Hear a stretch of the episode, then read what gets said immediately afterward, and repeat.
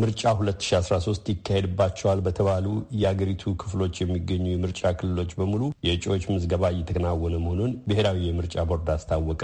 ተፎካካሪ ፓርቲዎች በበኩላቸው እስካሁን ያልተከፈቱ የምርጫ ክልል ጽህፈት ቤቶች መኖራቸውንና የጸጥታና ሌሎች ችግሮች እንቅፋት የፈጠሩባቸው መሆኑን ይናገራሉ። የኦሮሞ ፌዴራሊስት ኮንግሬስ ኦፌኮ አንድም እጩ ያላስመዘገበ መሆኑን አመልክቷል። መለስካቸው አምሃ ተከታትሎታል። የኢትዮጵያ ብሔራዊ ምርጫ ቦርድ ዛሬ ከፓርቲዎች ጋር ባደረገው ውይይት በእጩ አመዘጋገብ ሂደት ላይ ባጋጠሙ ችግሮች ዙሪያ ተወያይተዋል። የቦርዱ ሰብሳቢ ብርቱካን ሚደቅሳ ባደረጉት ንግግር በተለያየ ጊዜ ቢሆንም በአሁኑ ወቅት በሀገሪቱ ምርጫ በሚካሄድባቸው ክፍሎች ሁሉ የምርጫ ክልሎች ጽህፈት ቤቶች ክፍት መሆናቸውንና ፓርቲዎችም እጩዎቻቸውን ማስመዝገብ መጀመራቸውን ተናግረዋል። በአንዳንድ ቴክኒካዊ ችግሮች ምክንያት ዛሬ ያለውን ዝርዝር ሁኔታ ማወቅ ባይቻልም የእጩ ምዝገባው ያለበትን አጠቃላይ መልክ የቦርዱ ሰብሳቢ ፍንጭ ሰጥተዋል። ዛሬ ሁሉም የምርጫ ክልል ጽህፈት ቤቶች ላይ 673 ላይ የእጩዎች ምዝገባ እየተካሄደ ነው እና እነዚህ የምርጫ ክልል ጽህፈት ቤቶች እንደምታውቁት በተለያየ ጊዜ የተከፈቱ ናቸው። በመጀመሪያ ዙር የተከፈቱ አሉ። ክልሎች ዝግጁነት ላይ መሰረት ባደረገ በተሰጠ ውሳኔ በሁለተኛ ዙር የተከፈቱ አሉ። ግን ሁሉም ከፍተው ስራ ላይ ይገኛሉ። በዛ መሰረት እስካሁን ድረስ የተመዘገቡ ፓርቲዎች ወደ 15 ፓርቲዎች እንደሆኑ ነው system ኣችን የሚያሳየው። የተመዘገቡ እጩዎች ቁጥር ደግሞ ከሁለት ሺህ በላይ ነው። ግን የ central system ኡ መረጃውን ከክልሎች ለመቀበል አንዳንድ የ connection ችግሮች ስላሉበት የተሟላ መረጃ ገና ገብቶ አላለቀም። ግን አስራ አምስት ፓርቲዎች እጩዎችን ለማስመዝገብ መቻላቸውን አውቀናል። የፓርቲ ተወካዮችም ቦርዱ ያደረገውን ዝግጅትና እያከናወነ የሚገኘውን ስራ በአመዛኙ አመስግነዋል። በአንጻሩ ያጋጠሙ ችግሮችንም ቁጥራቸው ጥቂት የማይባል የፓርቲ ተወካዮች አመልክተዋል።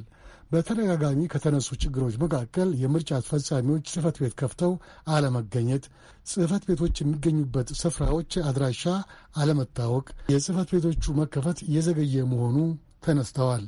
ከዚህም ውጭ ግን በየአካባቢው የሚገኙ የመንግሥት አካላትና የገዢው ፓርቲ አባላት በእጩዎች ላይ ይፈጽሙታል የተባለው በደል በምሳሌ ስም እየተጠቀሰ ተዘርዝሯል። ከእነዚህ አንዱ ከጋሞ ዴሞክራሲያዊ ፓርቲ አቶ ንቆቆ ኮሶሻራ ነበሩ።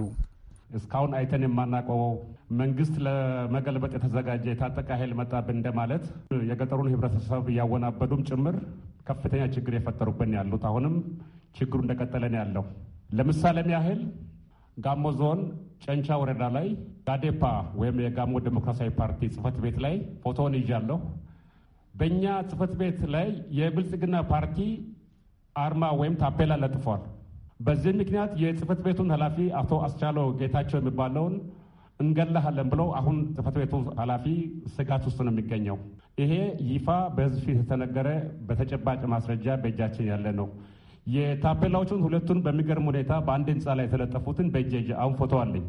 በሌላ በኩል በአሁኑ ሰዓት ምርጫ በመቃረቡ ምክንያት በአብዛኛው ወረዳዎች ማለት ይቻላል እኛ እንግዲህ የራሳችን ህንፃ አልገነባንም። ገና ፓርቲዎች አሁን በቀደም የተመሰረትን ፓርቲዎች ነን እና በእያንዳንዱን አከራይ ለተቃዋሚ ፓርቲ ጽህፈት ቤት አከራይተሃል፣ ቤትን አከራይተሃል በሚል የሰውየውን የቤቱን አከራይቶ የመጠቀም መብት ጭምር በመግፋት እንገላሃለን እናጠፋለን እስከ ማለት ወይ ደግሞ አሁኑኑ ይሄን ያህል ብር ለእኛ ክፈል የሚል የማስገደድ ነገር የተፈጸመብን ያለው።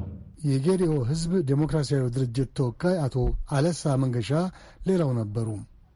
በደቡብ ክልል በገደኦ ዞን በይርጋ ጨፌ አንድ ምርጫ ክልልና በይርጋ ጨፌ ሁለት ምርጫ ክልል ያሉ ከምርጫ ውህደት አንጻር በትናንትናው አፋኝ ስርዓት የተቃኙ የለውጡን መንፈስ ያልተላበሱ ድርጊቶች እየተፈጸሙ ስለሆነ አንድ ሁለቱን እዚህ ጋር ላነሳ ይፈልጋለሁ። ይህ በእጄ የሚታዩት ወረቀት የአንድ ቀበሌ አስተዳደር ጽሕፈት ቤት ማህተም አርጎበት ስብሰባ ማድረግም ክልክል ነው፣ የምርጫ ቅስቀሳ ማድረግም ክልክል ነው ብሎ በአደባባይ የለጠፈው ወረቀት ነው። በዚህ አጋጣሚ ይህንን ወረቀት ለሚዲያዎች አቬይለብል እናደርጋለን።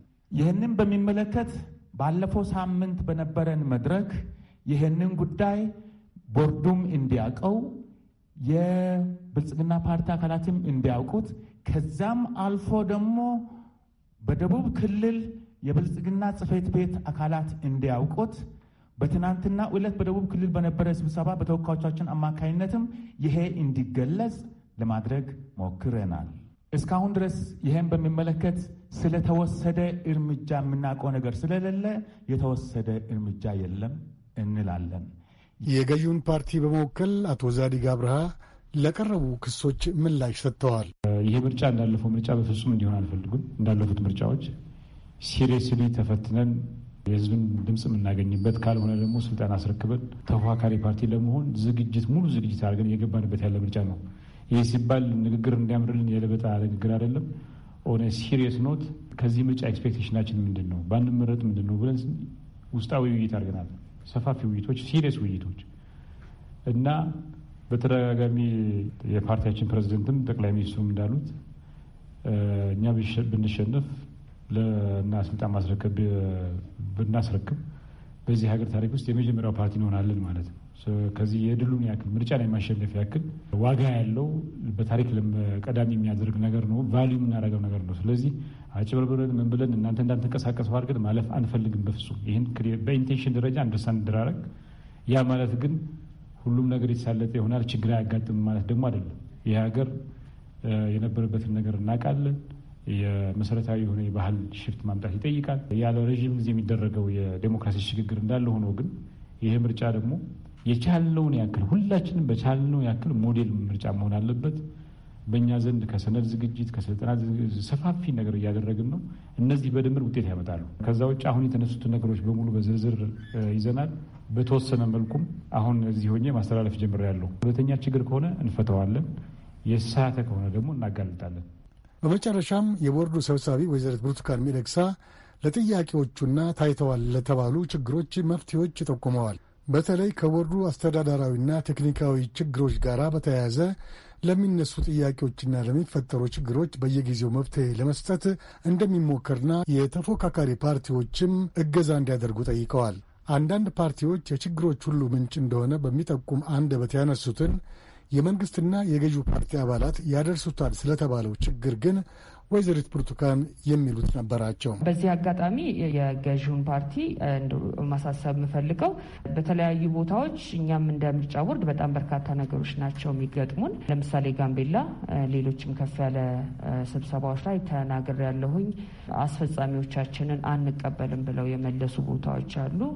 አስፈጻሚዎቻችንን ለስጋት እንዲጋለጡ ያደረጉን ቦታ አለ። ከዛ በብዙ ውይይትና ንግግር ነው ቢሮቸውን ይዘው እንዲቀጥሉ ማድረግ የተቻለው። እንዲሁ አይነት ነገሮች ጋምቤላ በጣም ግልጽ ስለወጣ እናገራለሁኝ እንጂ ሶማሌም አካባቢ አጋጥሞናል፣ ቤንሻንጉልም አጋጥሞናል።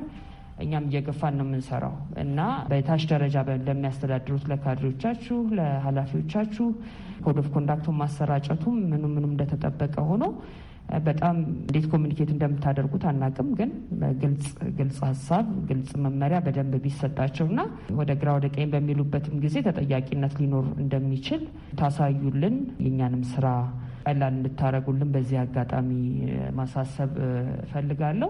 በዚህ የውይይት መድረክ የተለየ ሀሳብ ያቀረቡት የኦሮሞ ፌዴራሊስት ኮንግሬስ መሪ ፕሮፌሰር መረራ ጉዲና ነበሩ።